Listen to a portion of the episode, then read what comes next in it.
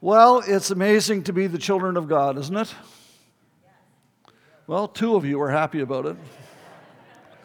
Let's try that again. Is it not amazing to be the children of God? Exactly. Wow. And because we are, we want to please the Father. That's the series that we're in, really trying to please the Father. I'm going to do something today that I rarely, rarely do, to be honest. I really work hard at messages to make sure that I don't serve any food that's partially cooked. and I'm going to do that today. Uh, I can't even imagine how bad a raw hamburger would be. But I do know this I do know this that sometimes we have to share a truth that's in process in our own souls. And this one is in process in my own soul and has been in process for about three years now. And I still don't have all the answers. I'm still wrestling through what it means. And I hope I have enough to make this message meaningful as we look at it together. I want to start by uh, reading an article from Robert Fulghum, who's a philosopher, pastor, teacher, uh, sage, and I don't know what all he is. His most famous book, he's written numbers of them. His most famous book is called All I Really Needed to Know I Learned in Kindergarten. And that's the name of this article as well. So here's what it says All I really needed to know about how to live and what to do and how to be, I learned in kindergarten. Wisdom is not at the top of the graduate school mountain.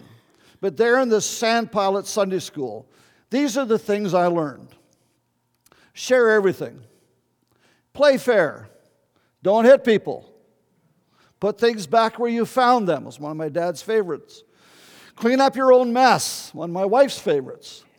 Don't take things that aren't yours, one of my favorites. Say you're sorry when you hurt somebody. Wash your hands before you eat. Flush. Warm cookies and cold milk are good for you. Live a balanced life. Learn some and think some and draw and paint and sing and dance and play and work every day some. Take a nap every afternoon. That was for Pastor Frank in particular. When you go out into the world, watch out for traffic. Hold hands and stick together. Be aware of wonder. Remember the little seed in the styrofoam cup? The roots go down and the plant goes up, and nobody really knows how or why. But we are all like that. Goldfish and hamsters and white mice and even the little seed in the styrofoam cup, they all die. So do we. And then remember the Dick and Jane books and the first word you ever learned, the biggest word of all look. Everything you need to know is in there somewhere the golden rule and love and basic sanitation, ecology and politics and equality and sane living. Take any one of those items and extrapolate it into sophisticated adult terms and apply it to your family life or your work or your government or your work world, and it holds true and clear and firm. Think what a better world it would be if we all, the whole world, had cookies and milk about 3 o'clock every afternoon and then lay down with their blankies for a nap. Or if all governments had a basic policy to always put things back where they found them and to clean up their own mess. And it is still true. No matter how old you are, when you go into the world, it is best to hold hands and stick together. well, this little thing is filled with rules. It's amazing how much we like rules, don't you think? Like everybody likes rules. How many of you are parents? You loved rules. You had rules for your kids. Don't touch the hot stove. Don't do this. Don't do that. Sometimes we tell them to do things, but a lot of the rules are kind of negative. We tell them not to do them. And, and in reality, we actually need rules. Society would fall apart if it wasn't for rules.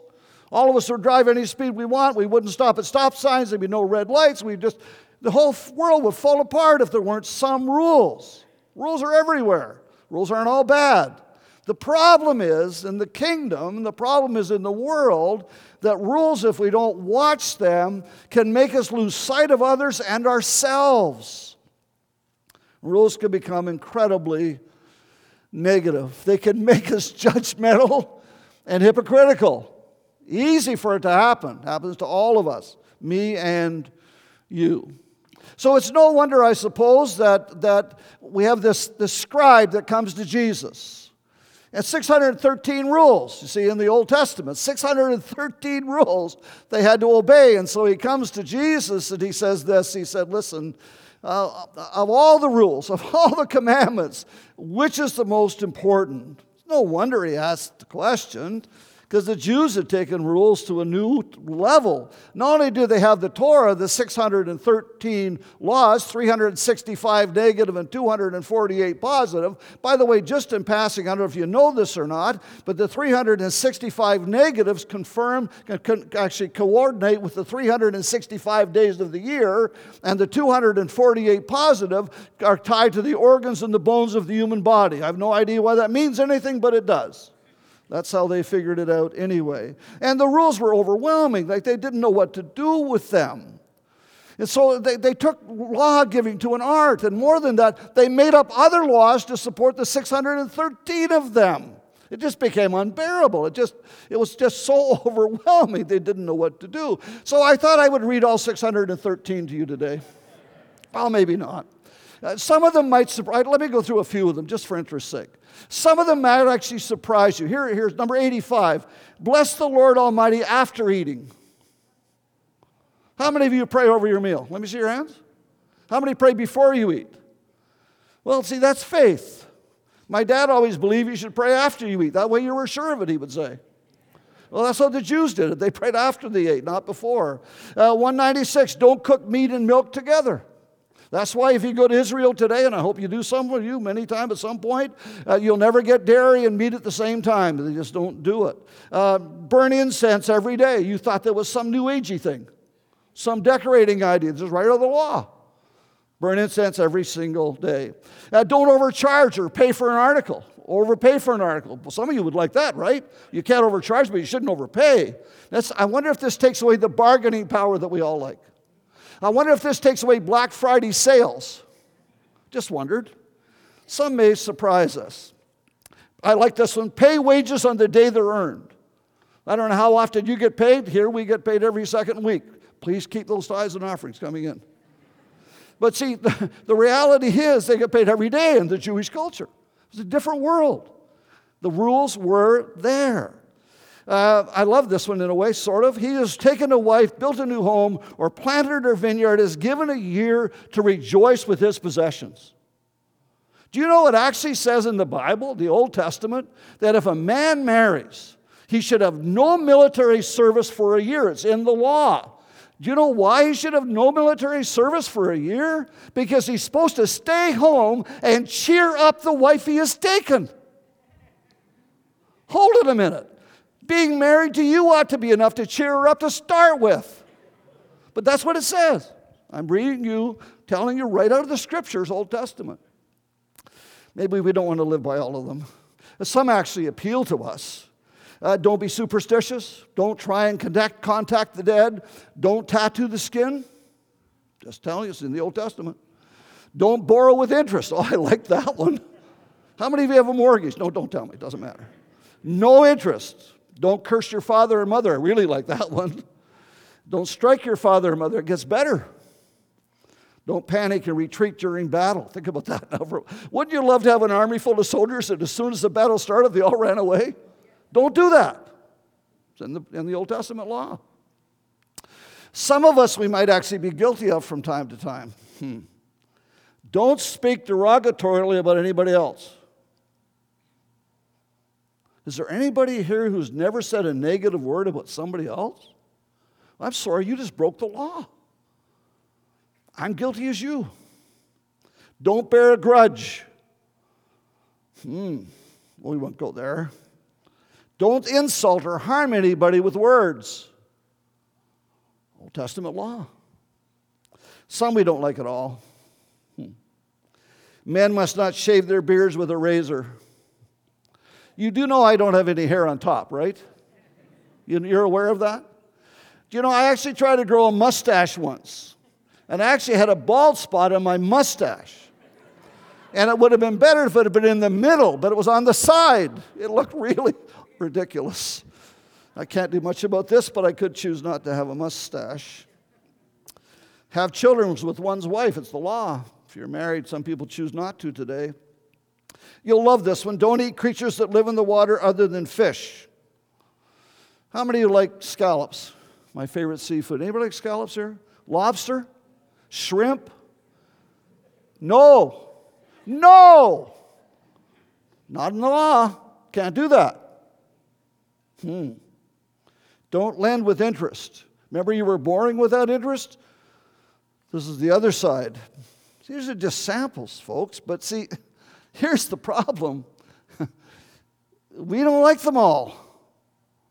And in fact, it was so bad there was a group of Judaizers that followed the gospel around, and they said these words If you're really going to be a follower of Jesus, you got to follow the law as well.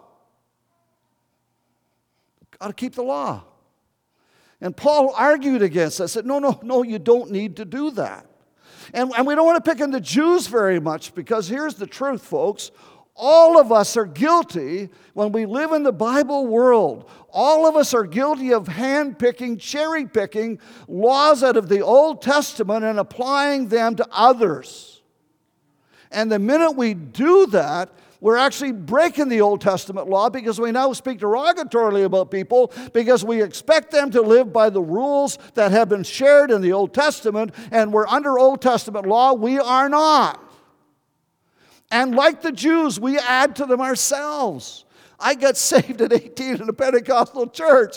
They had so many rules, it was incredible. By the time I was 18, the, the home I was raised in, I was with my parents and my grandparents, and our Saturday night event is we sat around and played games. We played cards, to be honest with you. And I got saved in a church that told me that was a sin. This was a unique church. If you were under 30, it was a sin to dye your hair. If you were over, over 30, it was okay. Like, where does that come from? It just, like, it's just, we can make it up, folks, and people judge people by how this actually happens. It's not hard for us to cherry pick, make up our own, don't break the rules. And at one time, in order to be part of the kingdom, in order to belong, you had to behave. And God said, No, no, you, Bill said it so well today. You don't have to behave. We came as sinners. We didn't have to be worthy. We're not worthy. God's grace comes and touches us and sets us free. But the minute we live by rules, we will judge others. We point fingers at them. We're critical of them. We're negative about them. And it's so far from the kingdom. I remember preaching a pastor's conference in Mozambique, folks. It was it was so hot. It was 45 degrees Celsius. It was 88% humidity. It was so hot. The sweat's running down my body. I wore a suit by the time I was done. I couldn't wear it again. I had to take it and have it dry cleaned. I wonder if it was even recoverable. It was so hot. And you know, you understand this is Mozambique, folks. Why were they wearing suits? Why did I have to wear a suit? And I looked down at the crowd, and these are poor people, and they had strange ties and strange shirts and strange jackets, none of which matched. It was hilarious. But they all had jackets and they all had ties with some kind of funny running shoes or sandals. Do you know why? Because some missionary a century ago said if you're going to serve God, you got to wear a suit. It's amazing how many we can make up rules that have nothing to do with the kingdom. Sometimes when we get older, it's even a little harder. We kind of like the rules as we get older. I'm reminded of Ina Spence, who wrote a wonderful, wrote a wonderful prayer about getting older and rules. Here's what she said Lord, you know that I'm growing older. Keep me from becoming too talkative and particularly keep me from into the, falling into the tiresome habit of expressing an opinion in every subject. Release me from the craving to straighten out everybody's affairs. Keep my mind free from the recital of endless details. Give me wings to get to the point. Give me grace, dear Lord, to listen to others describe their aches and pains. Help me to endure the boredom with patience, to keep my lips sealed, for my own aches and pains are increasing in number and intensity, and the pleasure of discussing them is becoming sweeter as the years go by. Teach me the glorious lesson that occasionally I might be mistaken. Keep me reasonably sweet. I do not wish to be a saint. Saints are so hard to live with. But a sour old man is the crowning work of the devil. Make me thoughtful but not moody, helpful but not pushy, independent yet able to accept with graciousness favors that others wish to bestow upon me. Keep me free from the notion that simply because I have lived a long time, I am wiser than those who have not lived so long.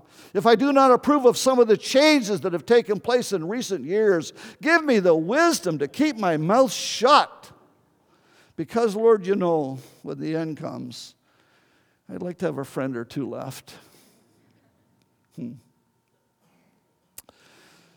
The great commandment says this Love the Lord your God with all of your heart and all of your soul and all of your strength and all of your might, and love your neighbors yourself. It does not include straightening everyone else out. Doesn't include that at all. Just doesn't include that. We have to be very careful, friends, that we learn to love people the way God wants us to. And it's not based on rules. You see, the law, the law makes us judgmental and critical. And that neighbor thing, that love your neighbor thing, God actually means that.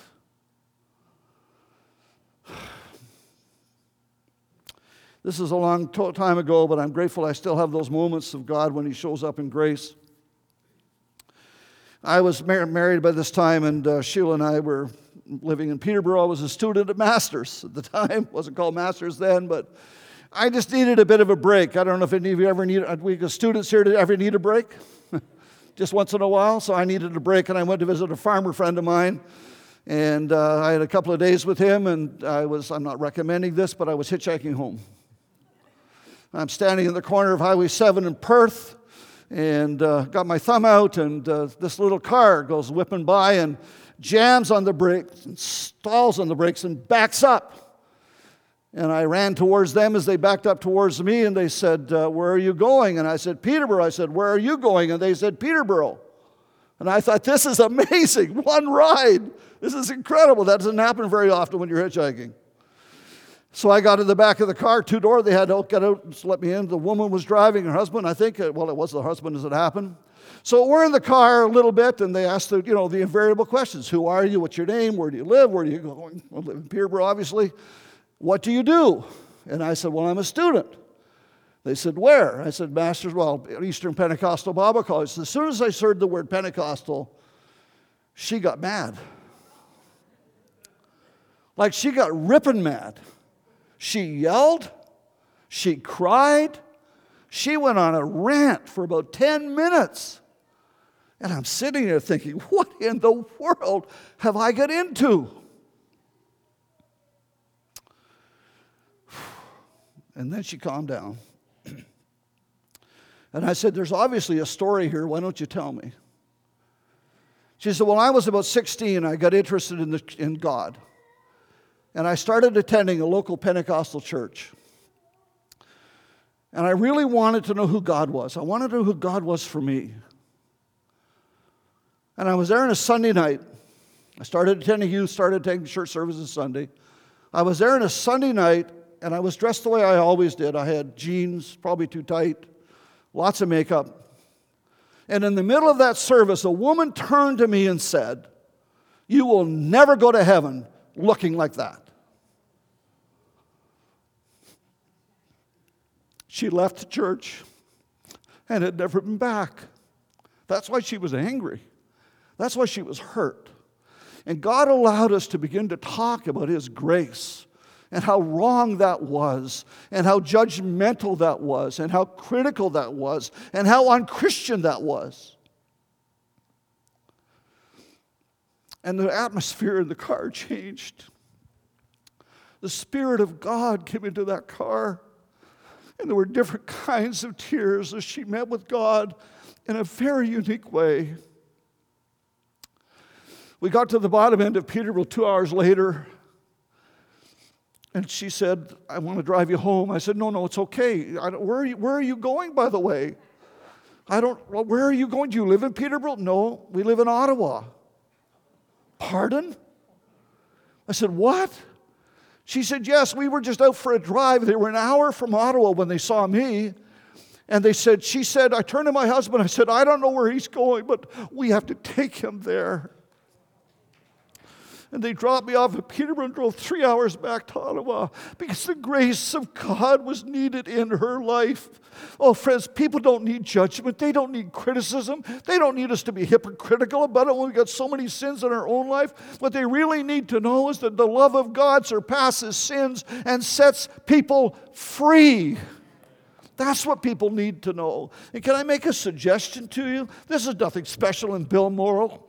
All of us have nudgings of the Holy Spirit. All of us have those moments if we're open when God will speak to us. I had one just last week. I felt God wanted me to call somebody. I didn't even know them. I got their name and I called them, and all of a sudden they were resistant and reluctant. And all of a sudden, because God cares about them, all of a sudden they open up and the Spirit of God entered the conversation. There's no moment when God will not nudge you and use you. This is a sidebar. It's not in the message. It doesn't matter, but it does matter because it's everything.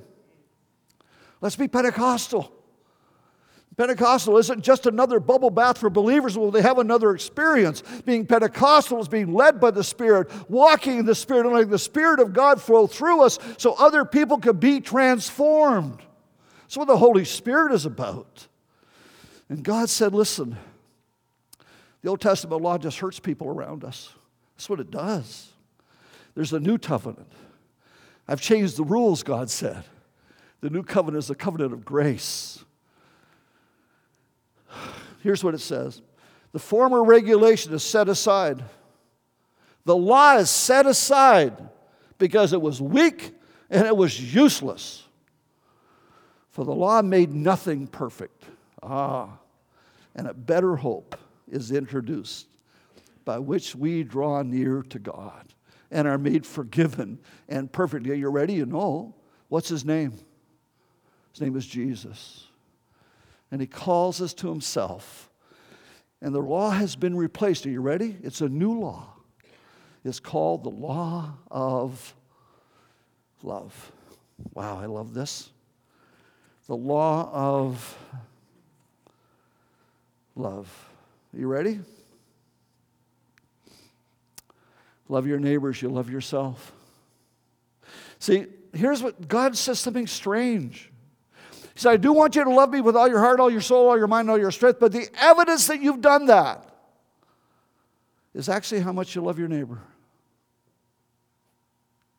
Jesus says, A new commandment I give you love one another as I have loved you.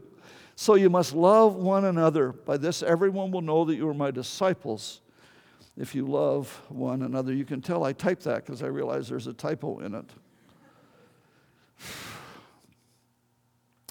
If I truly love God like I say I do, then I lose the right to write off anyone that God loves.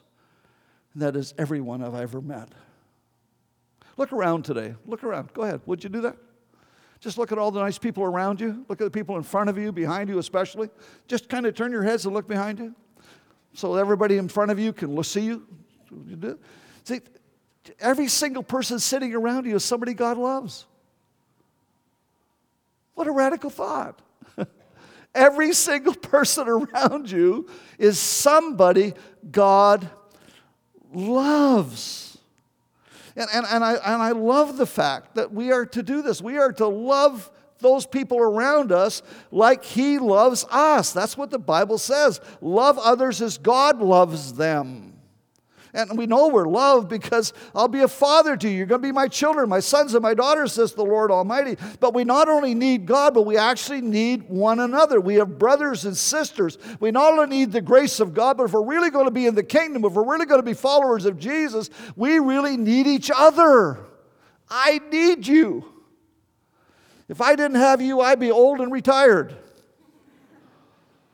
I'm still old. I need you. I need us to do the kingdom together. I need us to love people into the kingdom together. I need us to love one another together because together we make up the body of Jesus. And together we show what the kingdom is really, really like.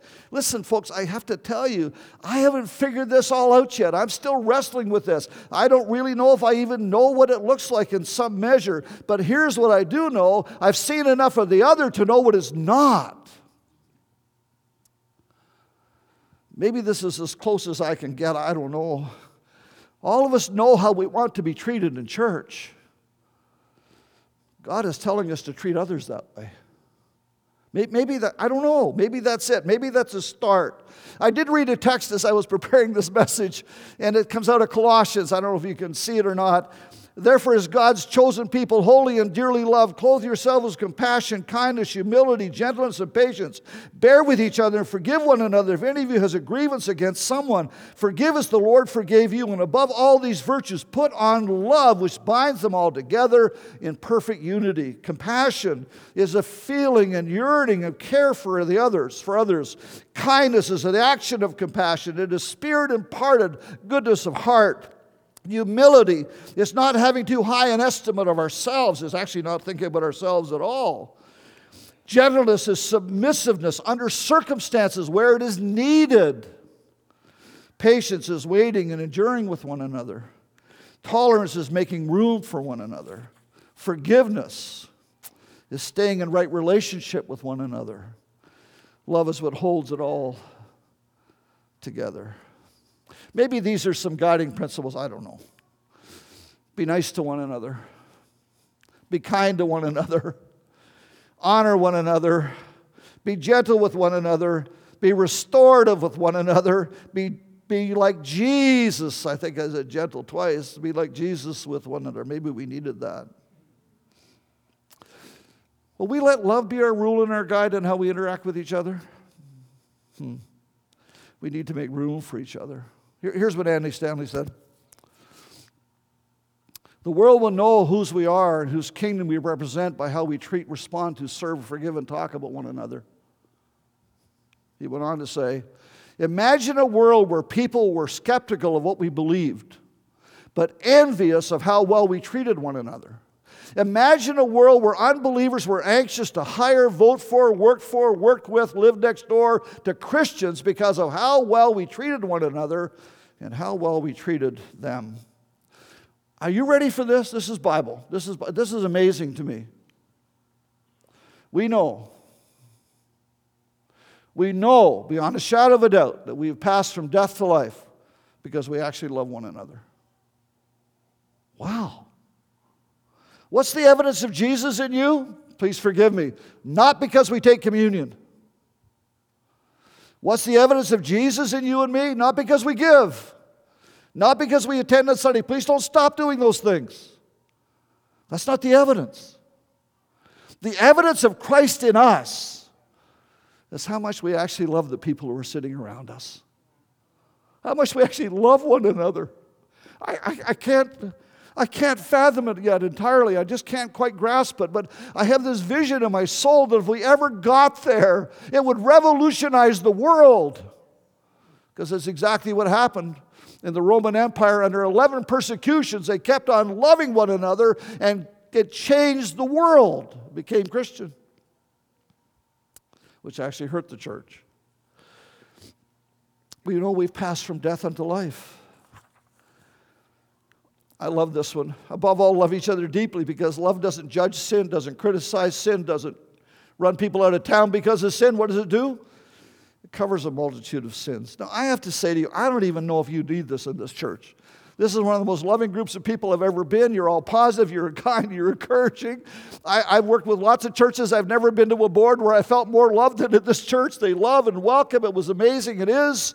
And so I had lots of great teaching and examples in the past, but we can't ever lose this because if we ever lose it, we stop being the body of Jesus. And the minute we stop being the body of Jesus, we are ineffective in a world that's desperate for a group of people that show what it is to love one another. It's the heart of the kingdom, friends. It's the heart of the gospel. We make room for one another. Would, would you risk with me a little? Would you try it and see? You know that person you're critical of? You know that person you judge? Would you try praying for them instead? Would you try loving on them instead? You know that person that irritates you? Would you try a little kindness? You know, you know that person that, that's not in the kingdom and you're so critical of their sin? Maybe just maybe we uphold them before God. I have a family member so far from God, it's frightening. And, and I had it so wrong. I just, I, I prayed for them all the time. I got to be honest, I prayed that God would hold them over the pit of hell till they smelt the smoke and felt the heat. And God showed me one day, I was reading Romans, that they were never going to come to God that way. They were only going to come through kindness. And I changed my whole prayer life, the whole way I looked at them. Your city, God loves you. And we need to love you. And you need to love me.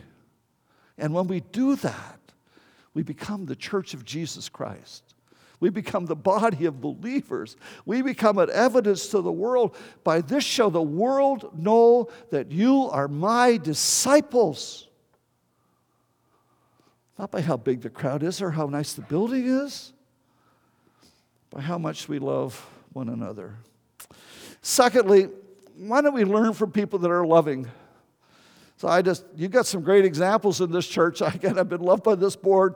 Latch on to one or two of them. Become loving. Be one of those models that somebody else. How did you learn to do that? How did you overlook people's criticism, eh, overlook stuff and stop criticizing? How did you stop being negative? How did you stop being judgmental? Tell me how you did that. I'd like to learn from you. There's great models of it in this church. And maybe lastly, examine your own heart and say, God, do I really love like you love me? I want to, God. I want to. I, I want to be that kind of person. I want to, I want to be a person who listens and learns and lives for the Father. I want to please Him.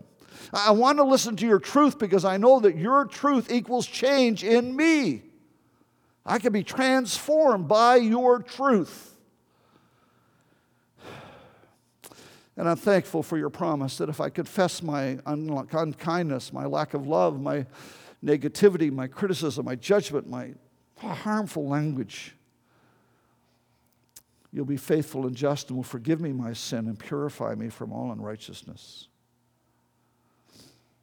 Hmm. The Great Commandment says this love God with all of your heart, all of your soul, all of your mind, all of your strength. Love one another and the reason God can command that of us is because He showed it to us, He modeled it to us. He commands us to love one another because that's the kind of love that has been given to us. One last thought I don't know how you practice this. this I'm just working this out of my own soul. I just have this vision of what a church could be like, and I'm sorry for taking it out on you today. But it's so biblical, it's so real in my soul. I don't know how to work it all out. I'm just being honest with you. But maybe this would be a good place to start. Sometime today, I would like you to do this. Say something nice about somebody else to somebody else. Did you get that? So, I'm going to say something really nice about my friend Bobby here. Don't you love how he leads worship? Like, seriously, don't you, lo- don't you love how he leads worship? So, I would like 50 of you, don't tell him, don't tell him. 50 of you tell somebody else how good he is today.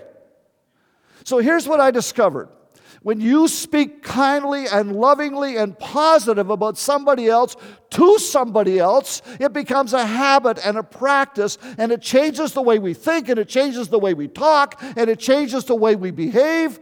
And somehow God begins to work through us and He transforms our heart and our mind and our spirit. And the Spirit of God begins to work through us because we become little. Kind. Folks, it doesn't mean we can't correct things. It doesn't mean we can't uh, admit that there's sin and we have to deal with some of that. That's not what it is about. This is about love being the rule of law. Don't cherry pick the Old Testament, please. There's a brand new law. Love one another as I have loved you. So today, find somebody and you're going to say something really nice to them about somebody else.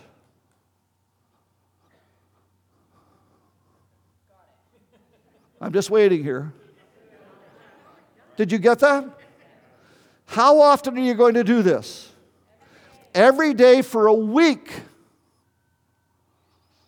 And we'll come back next week and blow your mind with another truth of what it means to love one another.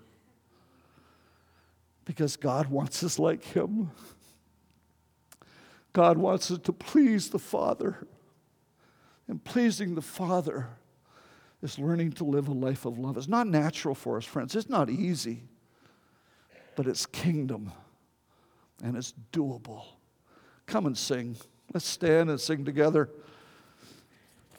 I'd like to pray with you as they come. God, help us. Help us be your children more than word. Help us be your children in spirit, heart, and action. Let us let the love that you have for us shine through us for others, to others, in others, on behalf of others. God, may we be your church. May we be, be your children and more than name only. And God, I, I don't know how you're going to do this, but I have this sense in my soul that if we're obedient to the scriptures, if we live in this truth, our lives will be transformed. This church will be transformed. And this city will be transformed. People will beat a path to the door where the word of truth is given, not in a Sunday morning sermon, but in our lives, that we have been loved by God and we love others the same way we have been loved. This is the most transformative truth I know after Jesus. It's just life giving, life changing. Oh God, let it be so. I ask it in the name of Jesus.